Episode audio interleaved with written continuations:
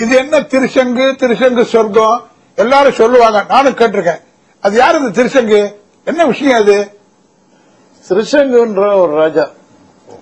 இது ராமாயணத்துல வருது இந்த டீடைல்ஸ் அதாவது உம், ராமரை அழைச்சிட்டு இந்த காட்டுக்கெல்லாம் போய் யாகத்தெல்லாம் பண்ணி முடிச்சுட்டு விஸ்வாமித்திரர் அஹ், இந்த ஜனகனுடைய சபைக்கு போறதுல இடத்துல சதானந்தர் ஒரு ரிஷி இருக்கார்.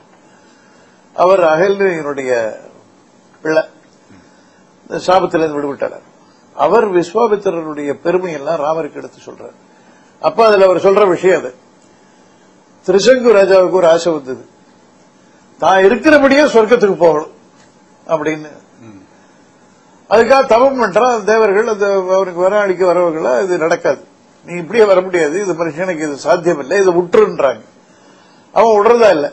போய் எல்லா ரிஷிகள் கிட்டையும் வேண்டிக்கிறான். என்னை இப்படியே சொர்க்கலோகத்துக்கு போறதுக்கு என்று வழியிட்டு வசிஷ்டர் கிட்ட கேட்கிறான் வசிஷ்டர் அதெல்லாம் நடக்காது அதெல்லாம் பண்ணக்கூடாது. அதுக்கு ஒரு யாகம் பண்ணணும் அப்படின்றான்.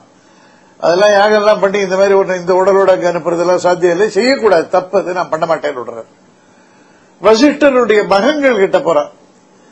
அவர்கள் வந்து எங்க அப்பா சொல்லி திரும்பி அவர் வார்த்தையை மீறி இங்க வர நீ. அதனால உன்னை சபிக்கிறோம். நீ உன் உருவமே விகாரமா போகட்டும். இப்படியே போனோம் தானே உன் உருவமே விகாரமா போகட்டும் சபிக்கிறாங்க. அவனுக்கு விகாரமானாலும் அங்க இப்படியே சொர்க்கம் போகணும் அப்படின்ற ஆசை விடல கடைசியில் அப்படி போய் விஸ்வாமித்திரர்கிட்ட போறான். எல்லாரும் முடியாதுன்னுட்டார் இதை பண்ணணும். நான் பண்ற இது என்ன பெரிய காரியம்? உன்னை இப்படியே நான் தேவலோகம் அனுப்புறேன். நீ உருவம் விகாரமா இருந்தா இருந்துட்டு போட்டோம் அப்படின்னு ரிஷிகள் எல்லாம் கூப்பிடுறாரு. யாகம் பண்றதுக்கு. இது பல பேர் வராங்க. மகோதயன் ஒரு ரிஷி அவர் வர மறுக்கிறார். அவர் உடனே அவர் சபிக்கிறார் நீ பூலோகத்தில் வேடன பறக்க கிடவுதுன்னு. வசிஷ்டனுடைய பிள்ளைகளை கூப்பிடுறாரு அவங்க வரமாட்டேன்றாங்க. உடனே அவர்களை வந்து நீங்க கண்டபடி கண்ட மாம்சத்தை தின்னுட்டு மகா கேவலமா அலைய வேண்டியதுன்னு அவங்களையும் சபிக்கிறார். இந்த மாதிரி கோபத்தில் இருக்கார் அவர். யாகம் நடத்துறார். நடத்தி தேவர்களை எல்லாம் அழைக்கிறார் யாகத்தில் வரத்துக்கு. தேவர்கள் வர மறுக்கிறாங்க. உடனே அவருக்கு இன்னும் கோபம் ஜாஸ்தியா இருக்கு. தேவர்கள் வரட்டா போகட்டும். நான் உனக்கு ஒரு அனுப்புறேன் ஒரு தேவலோகத்துக்கு. இதை அனுப்பிடுறேன் மேல. திருசங்கம் மேல போறான். இந்திரன்கிட்டயே போயிட்டான். இந்திரனுக்கு மகா கோபம் வருது. நீ ஆச்சாரியனையும் அவமதிச்ச உனக்கு என்ன இங்க வேலை? அப்படியே பூமியில விழுந்து சபிக்கிறான். அவன் பூமியில விழறான் மேல இருந்து அப்படியே கதறான் விஸ்வாமித்திரரே எங்கேயும் இப்படி ஆகி போச்சு விழுந்துட்டு இருக்கேன் நான்.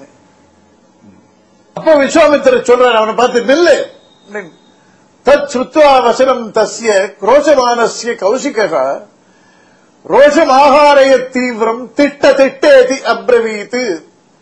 அதாவது அவன் கதறான் இவர் கோபத்துல நில்லு நில்லு அப்படியே திட்ட திட்ட என்றான். அவன் அங்கேயே நின்றுடுறான் அங்க நின்ன உடனே அங்க ஒரு தேவலோகம் சிருஷ்டி பண்றவா உனக்கு அப்படின்னு இவர் சப்த ரிஷி மண்டலத்தை உண்டாக்குறார். நட்சத்திரங்கள் எல்லாம் படைச்சிட்டார்.